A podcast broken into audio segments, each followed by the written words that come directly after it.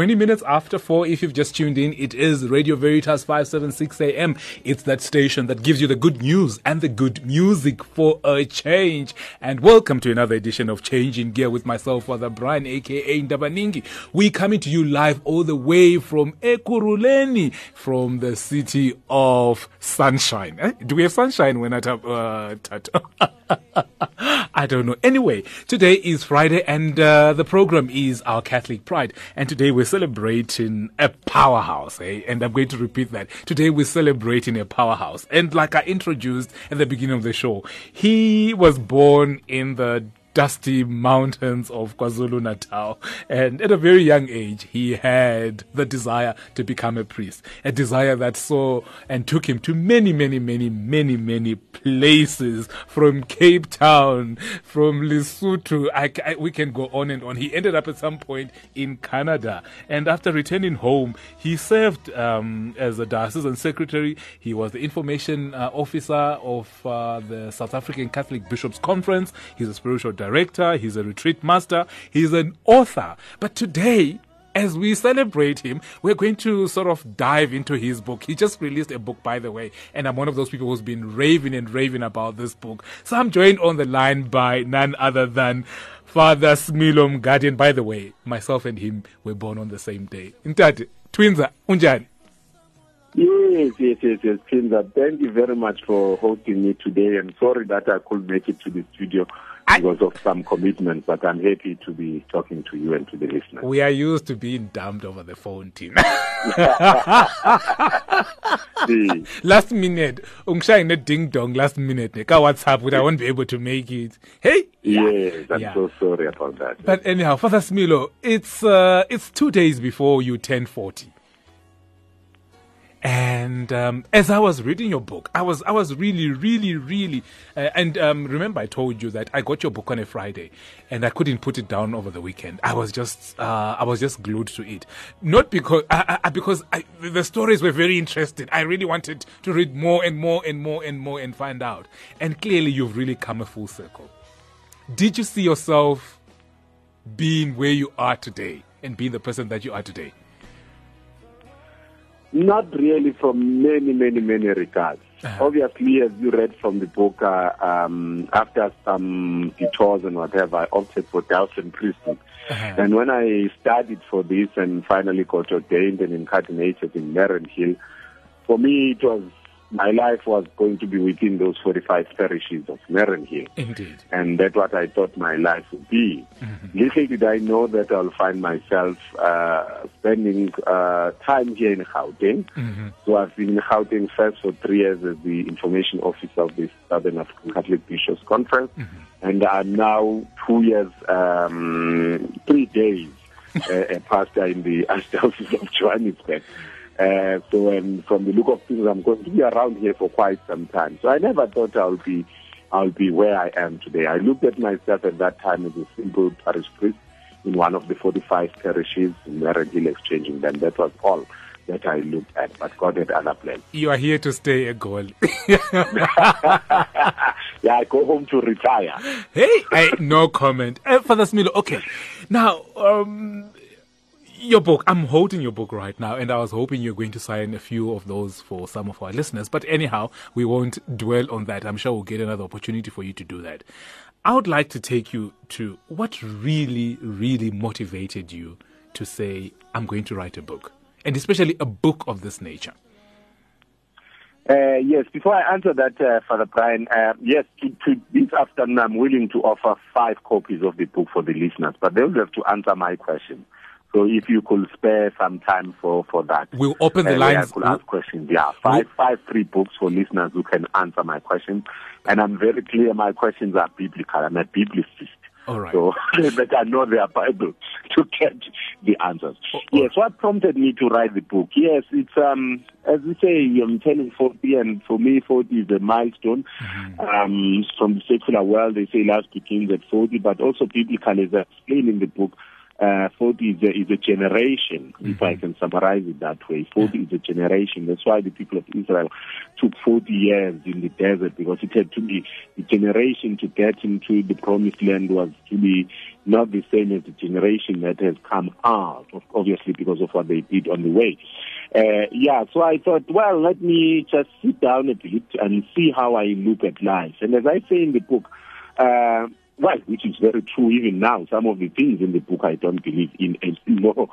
I've progressed to, to, to other way of thinking with the experience of different and encounters with different people. But I said, well, let me let me take a risk and commit these to writings. These are my perspectives as of um, uh, July or so, maybe September 2017. Uh, yes, let me just put it out there and then take it from there. Mm-hmm. Your book has been described by many uh, many people and in so many corners as a tell it all book. Would you agree to that? I didn't get that. Your book has been described as a tell it all book. Um, a tell it all book. Yes, to a certain extent. Of course, it, it's, uh, uh, I, I think I picked and choose. You know, it's like when you come to a shop and there are those corners where many people don't normally go. Mm-hmm. So it is a tell it all book from that perspective that I, I'm picking up issues that are hardly picked up, at least in the public forum. Mm-hmm. I know most of them are picked up at private conversations, but in the public forum. So uh, I might not be speaking about much in the public forum per se, but uh, yes, I'm definitely picking up on on, on things that are, are, are in the corpus, if I may use that. Let's share with our listeners the things that you talk about that we talk about behind closed Tina as priests or even as religious or as men and women that work for the church. Let's talk about those topics. What give, give our listeners five of the things that you sort of talk about. I'll give you the first one on the list. You talk about uh, a proper proper proper uh, HR policies for clergy, maybe at a national level or at a regional level. That's one of the things. And you talk about, and you sort of allude to some of the injustices that happen when it comes to the compensation and rewarding of priests. That's one. You're left with four. Yes, yes. Maybe let me start where you have started, Father. Yes. Uh, I, I feel to a certain extent, you know, with HR, it's human resources. Indeed. In the corporate world, you, you look at the task, you look at the person and the capabilities of a person and the skills, and the training and whatever and you see. And I've seen ourselves not really subscribing to that. You know, I've seen parishes which have uh, developed, for want of a good term, but let me just use that analogy, into F.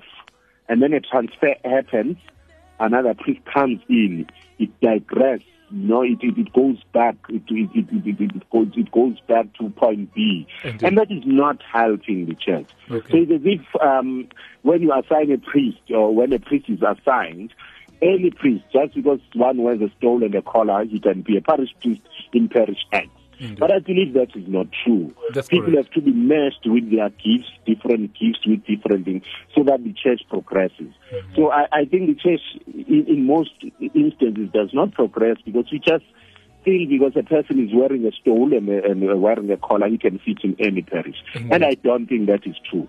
That is unfair on the parish. That is unfair on the person himself. And on the people of God. That is not fitting, yes. Mm. So it's not, it's not helping anyone. So then the parish, you know, you find the parish now it's full. Of course, there are exceptions here. Some parishes are full not because uh, there is proper Catholicism. It's just because of what other things. But uh, but most parishes are full because the priest is doing something right. Okay. And then he gets transferred. It is fair. He gets transferred. So we want another priest to come and take the parish to another level. Then you find the parish is half empty, Eh, quarter empty, whatever the case may be. And you start to wonder. And also there are no review mechanisms. That's another mm. thing I'm saying. That's that correct. when there are review mechanisms, then you're going to pick up these things. Why is this happening?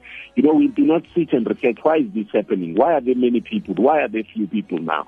Why is catechism uh, so vibrant? Why is it no longer vibrant? And so forth and so on. Indeed. So that is the point uh, I'm trying to make about the HR policy. Okay. Specifically about the placement of the priests in parishes. Mm, okay. What other issues do you touch on? Uh, most probably is the one uh, in the news now. You know, you've heard that um, uh, Pope Francis uh, has kind of hinted that he'll give a permission to the Amazon uh, conference or synod yes. uh, that will be there upon the request uh, hey. from Brazil. I know. some mature men, mature married men, viri probati, be, be ordained. So there are two instances there. It, it's some men who had left the priesthood and yes. got married. That's another instance.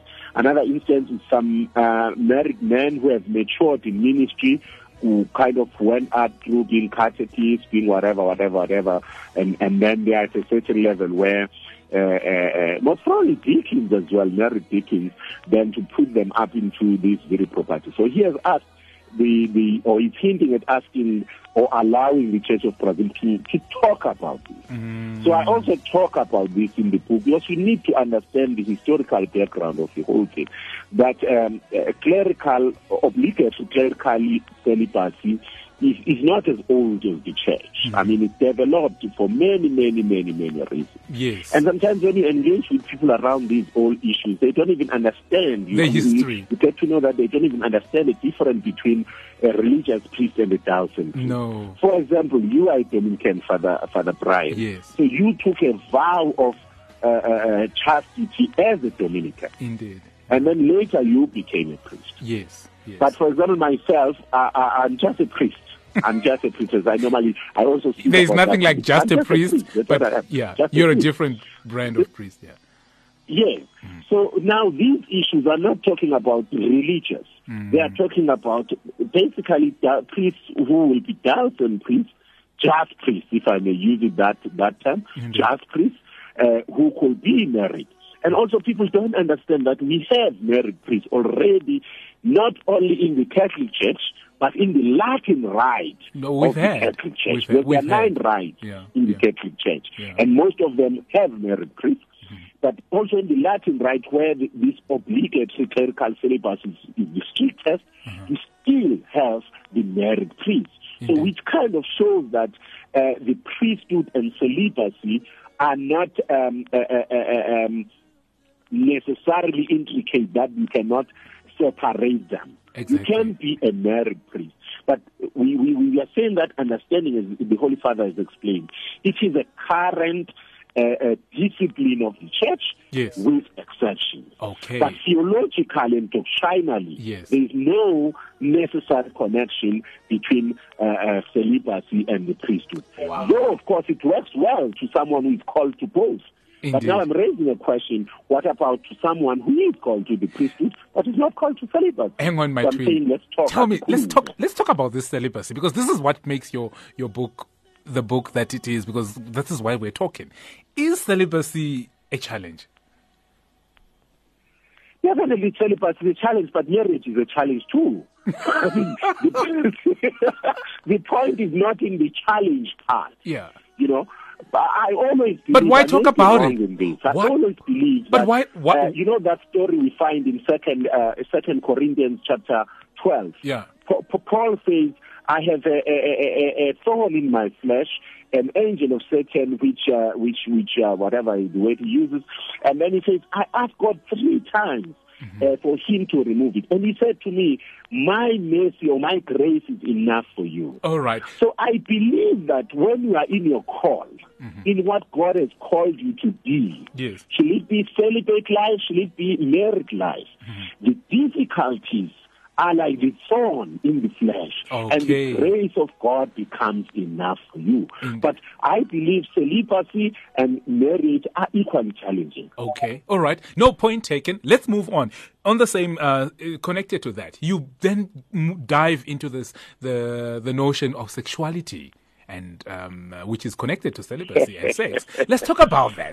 I mean, Yes. that. I mean, that was you That's know a very again. interesting one because I remember I think it must have been year 2000, Uh-huh. the year of the Great Jubilee. Yes. I was still at the seminary in Lesotho. Sebastian Seminary in Roma, Uh-huh. and we just we had just started a, a, a debate and symposium society. Indeed. And one of the papers I presented was about homosexuality. Mm-hmm. And at that time, it was a, a, a taboo in, in, in, in, in, in, the, in the Lesotho community generally, much more within the clerical circle. Is and it- um, it was a very difficult paper because I was exploring some of the things most probably uh, people know now, but I, I, I've come to understand most people do not know. That, for example, Genesis 19, Sodom and Gomorrah has nothing to do with homosexuality per se. Even the Holiness Code in Leviticus chapter 8 uh, is speaking about something else than the homosexuality or the gay life that we have today and so forth. So. So the Bible, I was arguing back then in year 2000 that the Bible has little to say about gay lifestyle as we know it today. So why have So obviously I was... Yes, why, but but why, as a church, have we made a big deal out of it? Because um, we seem to make a big deal out of it, and uh, possibly because.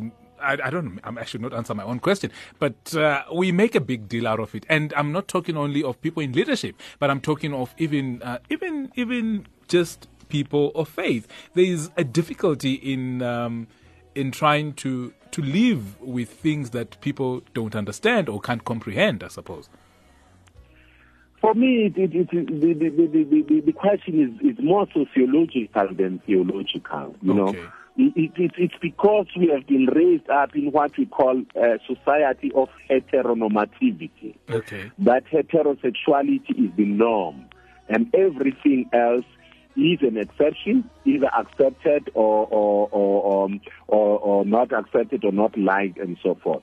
And I argue in the book that you know what makes uh, what we call now uh, it extending every day. But the last time I checked, it was called LGBTIQ.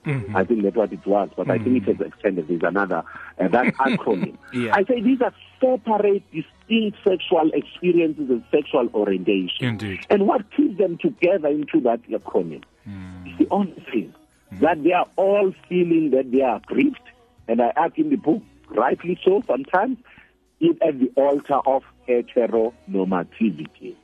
So I think also the church being in that uh, heteronormative uh, society, then we tend to to, to, to, to, to, to succumb to that kind of thing. So that's why then I'm challenging in the book that maybe we need to, to, to, to have an open ear to hear the experiences. Most probably the, the, the, the, the catechism is, is speaking very uh, uh, important things which I mentioned in the book. Catechism, first of all, says we do not know where this experience comes from.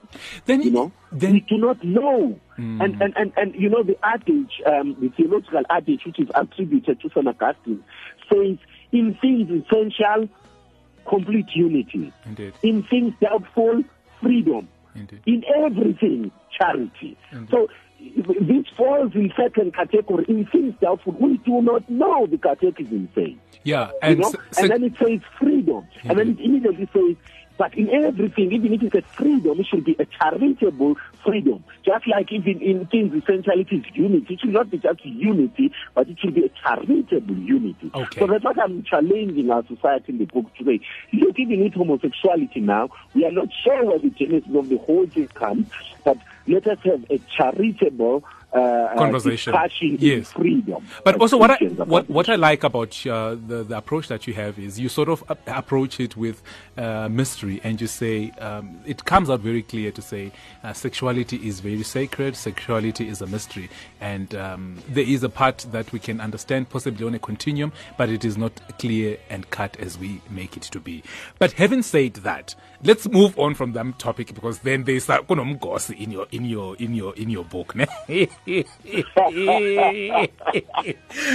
Now, maybe one thing about homosexuality so that we create a balance. All right. uh, Father, before we continue to go through whatever the other thing. Yeah. But also in the book, I'm challenging people who um identifying themselves as homosexual and gays and whatever. Mm-hmm. But um, sometimes labeling oneself and creating homosexuality as an axiom, axiom of your existence, Mm-hmm. Yeah. Mm. kind of inhibits your growth.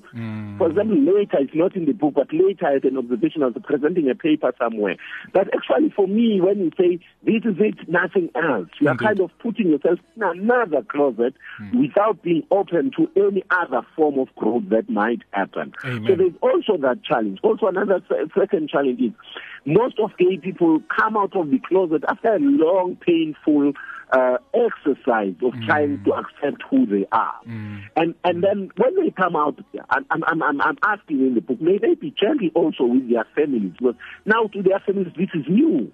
You know, if all of a sudden I knew Smilo to be my son, and one day he comes with a boy and say, "This is my boyfriend," it's gonna mm. shock me.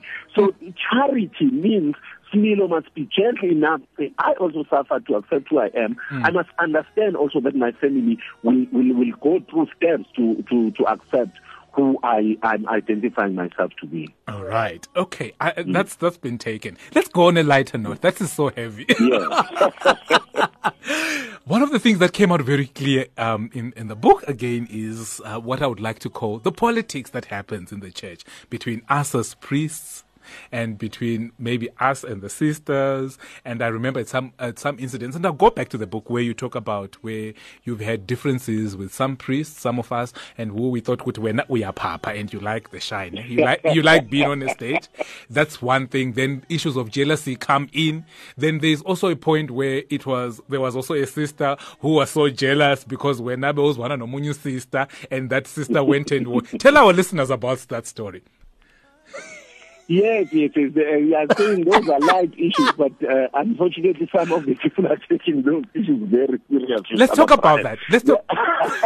Let's they talk. are saying I should have not, you know, it, it, it's the inside, the behind the curtain Why? which I should Why? not have shared. Why? Why? But I, I think, I think um, one of the books which inspired me, I've forgotten the author. One mm-hmm. of the books I received as a gift for my ordination yes. was "Priests Are People Too." I've just forgotten the author. Uh-huh. And that book, as I read it, I realized why not so much at that time, back 15 years ago, but mm-hmm. as I continually read it as part of my meditation, kind of said, let's let's let's talk about ourselves as, as human beings. Amen. And and and let's come to jealousy, what we call clerical jealousy. Mm. And for me, it's not something strange. I mean, when there are limited resources. Yes and there are more people wanting those limited resources. Mm-hmm. Jealousies will be there, mudslinging will be there, pulling each other down will happen there, and one, two, three, four, and five. So and you are saying, Father, Father, Father. So you are yes. saying that happens in our circles. Yes, yes, it's definitely clear it happens, Father. Really? It definitely happens. How? And, and, and, and, we look at you, said, we look at you at the altar, all of you dressed in white with those purple stoles or those red stoles and say, yeah, I wish my son would go there or I wish my, my, my, my, my, uh, this could be my umkwenyan. Definitely, uh, yes, we are dressed up nicely, but the politics behind us are dressing up nice. As I say, those are normal. I even say in the book, in Zulu, they say, Every home has got its own issues. Oh, wow. So we also, as a clerical family, we have all our own issues about different things. Father, we fight about our sexual orientations, for example. Yo. You know, and, and there's a lot of gossip around that. So, how, how, how Father Smilo? Okay, let's take a break, and when we come back, I would like to hear. I would like us. We're going to take a break. Eh, I mean, I've never heard about Father Basleba, but anyway, this is coming out in your book. but when we come back, I would really want you, and I know you you didn't respond to the question. I would really ask you to share with our listeners that ghost that I saw in the book of that sister. It's uh, 17 minutes, uh, 23 minutes before the hour five, and if you've just tuned in, it's Radio Veritas 576 AM. Please do not touch that dial. You are listening to Radio Radio Veritas. The truth um, can hurt you or the truth can change you. What will truth do to you? I just wanna be happy. But if I keep on doing the things that keep on bringing me pain, there's no one else I can blame if I'm not happy. Wasted time, but now I can see the biggest enemy, it was me. So I'm not happy. Cry yourself to sleep. Shout and raise your hands. It won't change a thing, child,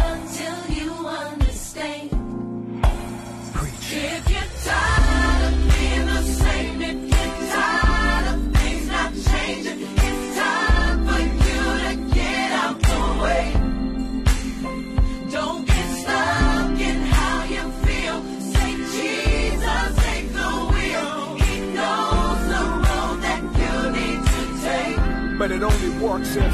If you wanna be happy, Look at yourself and say, don't you wanna be happy? Yeah. I just wanna be happy. But if I keep on giving my heart for people to tear apart, the healing will never start. So I can be happy. Yes, Lord. Will I ever be happy?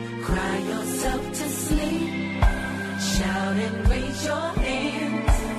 It won't change a thing, child, till you understand. If I'm talking to you, then say, If you're tired of being the same, if you're tired of things not changing, it's time for you to get out the way. You've been there too long. Don't get stuck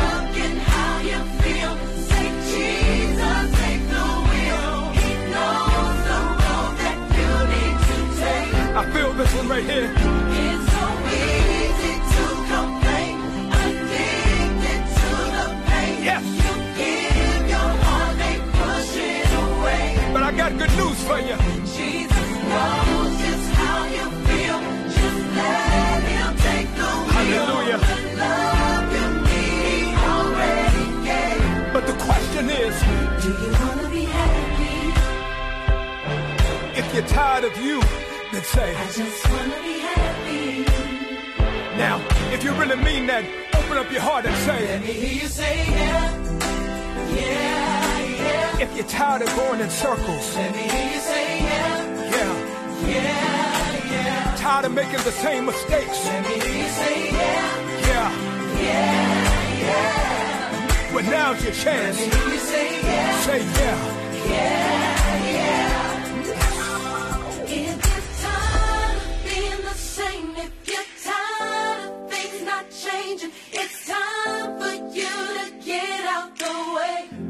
Ready?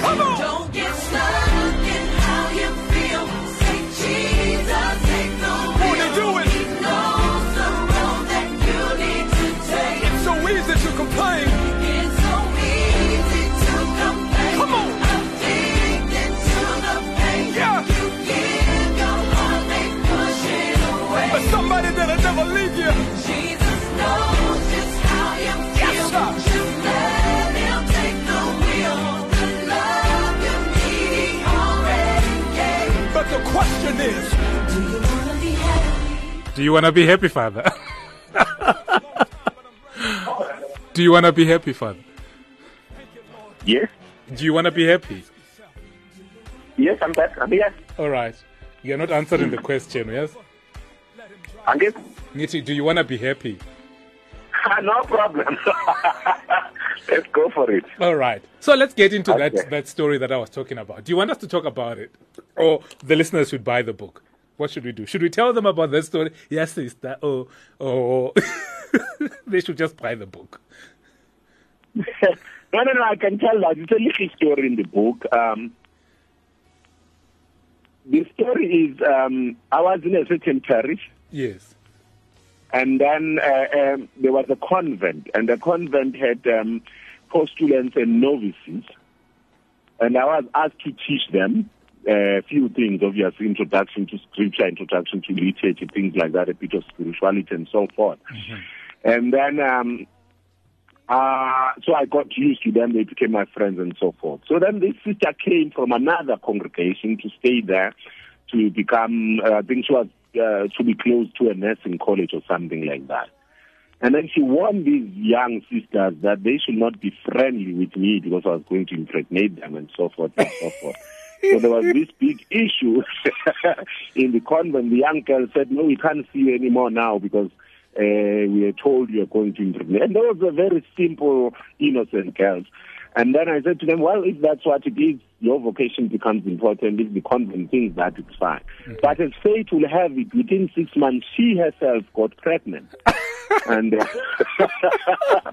and then I was a bit skeptical when I, re- I, I, I, I got the news that she was pregnant because at that time I used to have many seminarians coming to my house and priests coming because uh, the place I was working in was next to the garage that was used by the Dowses to save the cars. Yes. So Prince will come and have a sleepover or two sleepovers in my house Yes. to have their cars saved and so forth. Uh-huh. So I said, oh my goodness, I hope not one of my brothers has done that. but then as fate will have it, uh, she, she, the, the father was um, a gardener in her mother house uh, somewhere else. So that's how Oh, we escaped no. now, these are some of the little stories that you throw in. These are some of the little stories. Now, in your book, you do, you do mention that you had a stint at um, at uh, at the Catholic Bishops' Conference. Uh, let's talk about that. You were the media officer, so you worked with media, and you're responsible for media and communications for the Catholic Bishops' Conference. Talk us through that. Yes, yes. If I can say, first of all, going there, because that's also one thing I, I, I did not apply for the job. I was pinpointed, most probably for the work I'd done in Mariannhill, uh, by being um, a de facto spokesperson of the diocese. But at that time, um, the, the, the, the, there was a lot of, uh, especially in the Zulu newspapers, uh, specifically Ilanga in Africa, uh, while to a certain extent Isolezwe as well. They got interested in these juicy stories about priests, uh, impregnating girls, getting into sexual liaisons and so forth, uh, uh, chowing church money and so forth. So in our diocese, most probably because it has most black priests in, in KZN, if not in the whole country, became a target of this. So I was uh, at that time the chancellor of the diocese and the diocese secretary. So I found myself at the as the de facto spokesperson of the diocese and trying to deal with all these issues. So I think that's how the bishops' conference uh, saw me or, or really realized that there was a person like me. So I was handpicked to, to, to this position of being an information officer, which in my view, in retrospect now, I don't think is a, is a, is, is, is a, is a good way of, of, of, of, of doing these things, you know, just hand-picking people uh, and so forth. And even the interview I had was, was nominally an interview. The job was mine and so forth and so forth. So I worked at the Bishops' Conference. Of course, the book gives many details and so forth about many other things. Yes. Uh, but I got disillusioned for many reasons. First I would like us to talk about- the Bishops' Conference. I would like us to talk about that disillusionment, eh? because at some point, and I quote in your book, you say, the reason why I couldn't survive at the Bishops' Conference was A, I'm not a bureaucrat. Exactly. exactly. Yo. Exactly. Hey, because that, that. that, I had an eight to four job. Mm-hmm. Uh, I had to be in the office. I had to do one, two, three, and four, and so forth. So And my personality was not into that. And you were I'm used I'm to I'm sleeping the whole day. Man, I'm an evangelist. About about 10. Yeah. yes. So, but actually, the experience was good to learn that part of of of of, of, of the church's life. Mm-hmm. But the great disillusionment, as you say, well, that one then pulled me because I had to work during the week full time, and mm-hmm. the boss lady was a very demanding boss. Mm-hmm. Naturally, so for for work to happen, the lady, I mean, the boss must be tough. Mm-hmm. Then on weekends, I'll find myself uh, going to preach retreats. Uh, mm-hmm. and eventually, I even got a parish from the Archdiocese of Pretoria that I was running over the weekend. So practically, I had no time to rest. From Monday to Friday, I'm at the office. Sometimes even over the weekend if there are workshops. And then from Saturday to Sunday, I'm doing as much of parish work as I could, hmm. visiting the sick, doing this and that, counseling and whatever, and Sunday mass funerals and whatever, whatever. So that was training on my body physically. Even hmm. my doctor complained about that when I eventually got ill Okay. but also the whole structure. I was I was the national information officer, but like to get a statement out, mm-hmm.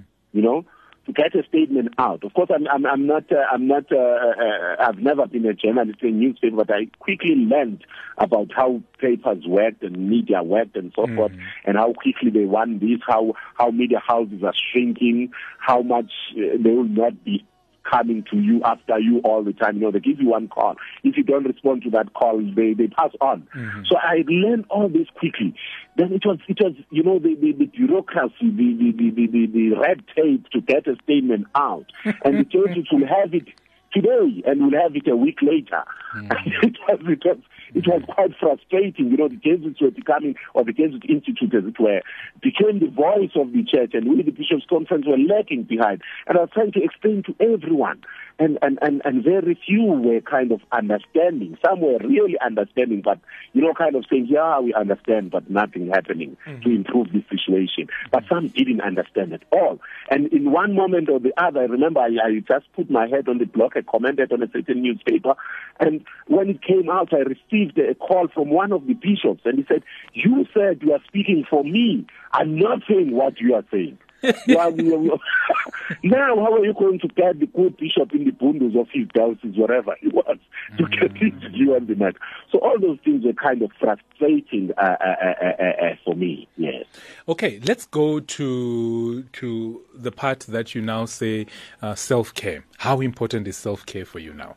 Because you then got sick because you were you were on overdrive, and um, I think you possibly, I mean, be sharing the same birthday with you, we share a lot of things. I realized we think we can serve the world, right? And uh, we think we can become messiahs, and we end up compromising ourselves uh, in our health, and we end up compromising ourselves because we say a lot, we take on a lot of things, and we say we cannot say no to to things, I suppose, and then we compromise ourselves. And now I, I like the part where you talk about the ecosystem that you've created around yourself uh, and the people that care for you. Talk to us about that. Yes, um, let, me, let me do say something powerful 1st mm-hmm. The first thing is um, when I became a priest, I, I had a clericalist mind, mm-hmm. very clericalist mind, mm-hmm. super clericalist. Uh, for me, my family was was that's what we are taught anyway. I'm leaving my family. I'm going to the church. Indeed. So, uh, but when I got sick, it was my family who took care of me. Even when I was I was convalescing for the whole month after staying for two weeks at the at the at the Holy Cross Convent. Mm-hmm. Um, he, I was staying with my family practically. I mm was staying at home, mm so my family was taking care of me. mm So I, I've grown back to my family, if I may put it that way. Mm. I've grown back to my family. Is that, my family is important for me now and so forth and so forth. Is but that a pitfall that Jesus says? Is that a pitfall, Father, that many priests make? Uguti? It's like once once shatile maroma, ne, we sort of say we divorce our families, ne? and then somewhere along the line in the happy living ever after, then we meet those things, umona, or we meet those things, the jealousy or the abuse of power, and we you name it, all those things, and you realize you know what? You know? And you realize you know what? Maybe your strength um, isn't as much as it is in the church but uh, the fam- we still part and parcel of our families. Yes father. You know the distinction i've, I've made for my life now is uh, i'm the, in the church. Mm. these are my colleagues. If they happen to be my friends, nice, but they do not need to be my friends. Yes, I do not force them to be my friends. We are colleagues with a certain professional brotherhood through the bond of, of the Afrikaner people and so forth, that is fine. Mm. But family comes first. But mm. also family coming first, mm. it must be the family according to Christ. You remember the story of Christ. He mm-hmm. said when his mother and his brothers came looking for him, he mm-hmm. said, who are my mother and my brothers? Mm. Those who keep the will of God. Mm. So even relating to my family now mm-hmm. is the point is the will of God must be the, the, the supreme thing. Let me give a silly example. Uh-huh. Uh, last year, Good Friday, yes. or was it this year? I think it was last year. So my family came for the Good Friday service. Uh-huh. So with my ranting and whatever in my preaching, uh-huh. I ended up, which was not in my notes, I ended up talking about how I want to be buried. Simple pine casket and cremation, finished. Mm. So when I went to visit my, my, my brother's family who live here in Pretoria, whom I visit now every fortnight or so, mm-hmm. my sister-in-law, who is not Catholic by birth, only Catholic by marriage, marriage, started complaining to me. She said, look, you, many people know you and so forth and so forth, and we are not going to allow you to be buried in that simple pine casket we're talking about with rope handles. Because they will say, we are well, we are, I mean, God has blessed us with money and so forth, and we could not buy you a proper casket. So I had to sit her down and make her understand my vocational choice of mm. simple lifestyle. So my family is important to me, but they must understand my vocational choice. So family is important, yes, but my vocation is more important. So vocation does not necessarily mean uh, you as you are my brother and whatever, so I speak with you, but uh, I speak to God's will. Angithi as I uthe- say in the book. angithi Even uthe- incarnation as a thousand bishop of Merenhill, I'm not necessarily incarnated to the bishop of Merenhill per se, but I'm incarnated to the will of God as expressed in the locality of Merenhill. Yo, so wena uyasigaba phambi kwabantu ukuthi hey, we are colleagues, we are not brothers. Anyhow, I won't dwell I won't dwell on In that. reality, Ouch. that's what it is. I mean, as I say, it's a, it's a, it's a professional brotherhood. Ouch. if I may Ouch. call that term. Talking about bonds, as we talk about those bonds and family bonds, there is something that comes out very clear in the book also, which is the bond that you had with Bishop Mngoma, Bishop Paul Mngoma. Let's talk about that. He clearly, because this is, I mean, the, the, your style of writing is addressed to him, and it's like you're speaking to your father. It's like you're speaking to your dad, and um, it's amazing how what really struck me also about the relationship with your late bishop, who I think you had a very, very strong bond. And I think, and I can argue to a certain extent, that he is somebody that really shaped you to be the person that you are today. Tell us about that relationship. Yes, Father. Uh, well, the first thing, when I to decide how to write the book, how to frame it and, and style and so forth, there were many options.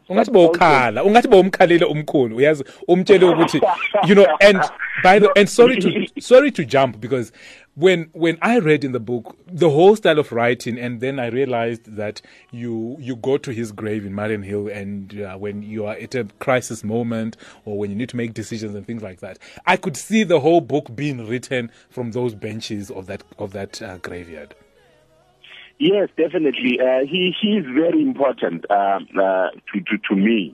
Obviously, as I say in the book, he he he solemnized the marriage of my parents Mm-hmm. back in 1974. Mm-hmm. And to be honest, from my my youngest memory, the first priest I have in my mind is his picture at our home lounge. You know, the marriage picture of my parents. You know, he was making them to sign, I suppose, mm-hmm. sign the marriage register. So he was the first priest. I, I saw, and I saw every day kind of in, in a picture form. And obviously, when I grew up, he was already a bishop, and I met him for the first time. And then I was an altar server. So, and he was very kind. He was a very reserved person, obviously, but he was very kind. You know that, that that's why I'm very careful about the few little words we say to altar servers or to people. I mm. remember words like when you're altar servers and we'll be coming back to to give him something or something like that, and you laugh at us, you know, with his uh, those who know him. He, used to, he was an Englishman through and through, black mm. Englishman mm. through and through.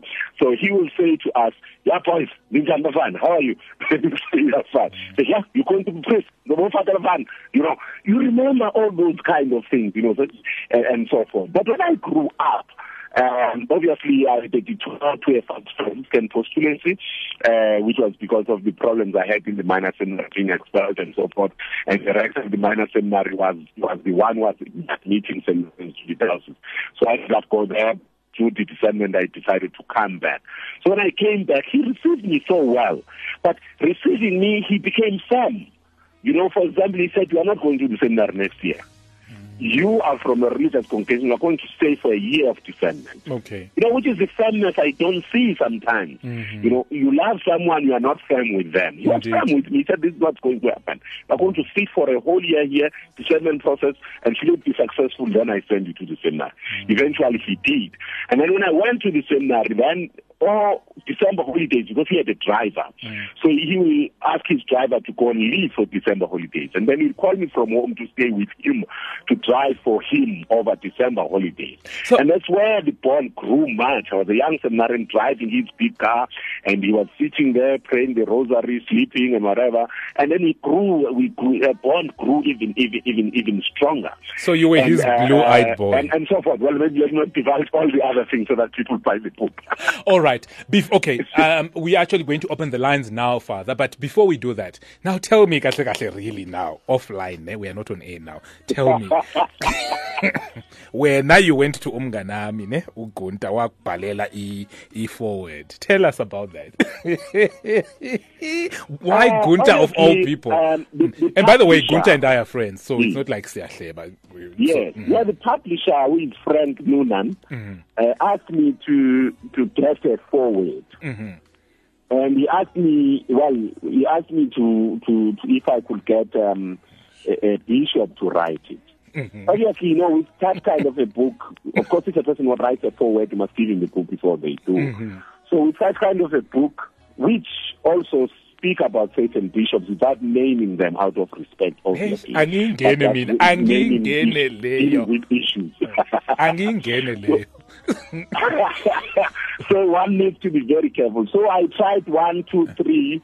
All of them kind of say, thank you, we are not interested. So I said, let me not go on anymore. So I sat down, what am I going to do now?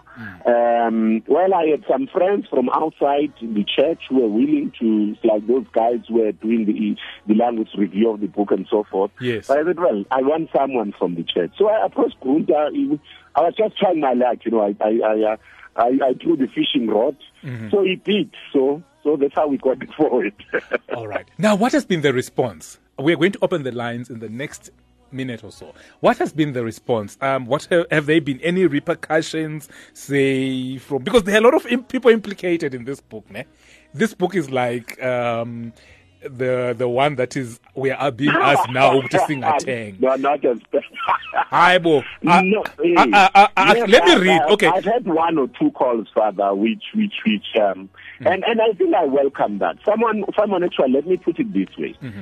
The aim of the book, Hmm. though it, it was not the initial aim, but as, as, as, as it matured, Mm-hmm.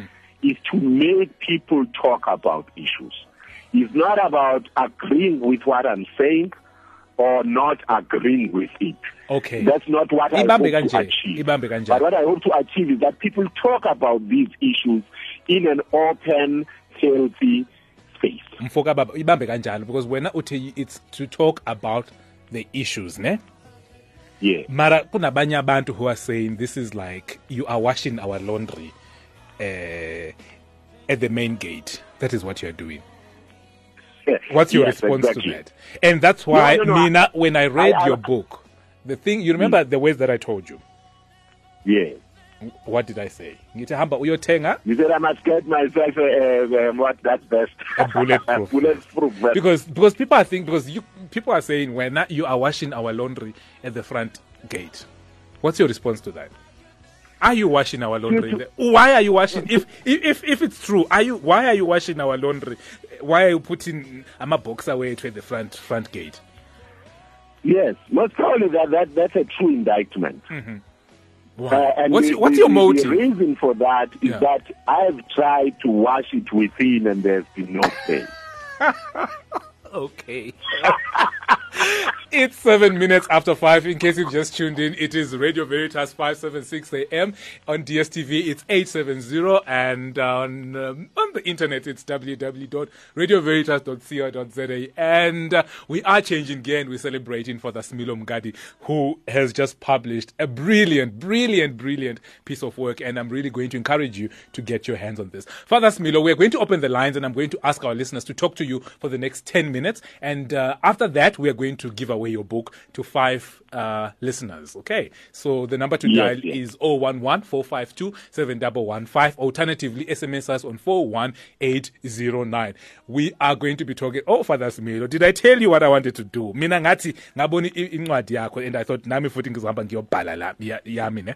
And, and That's right, Father. Mamela. and I was going to put yours. Uh, the same thing that Somizi did to Bonang is what I was going to do to you. The number to dial is 011 452 uh, 7115. Alternatively, SMS us on 41809. We're taking your calls. If you've got any question that you want to ask for the Smilo, have you read the book? Share with us your impressions. Share with us your reactions, your comments. And uh, maybe you're one of those who are like, yo, uh-uh. And are we overreacting saying our father is out of order? Or maybe maybe he's not out of order. I would like to hear from you. The number to dial is 011 452 7115. He's on the line, Ningamsabo father. Let's Call our studio now on 011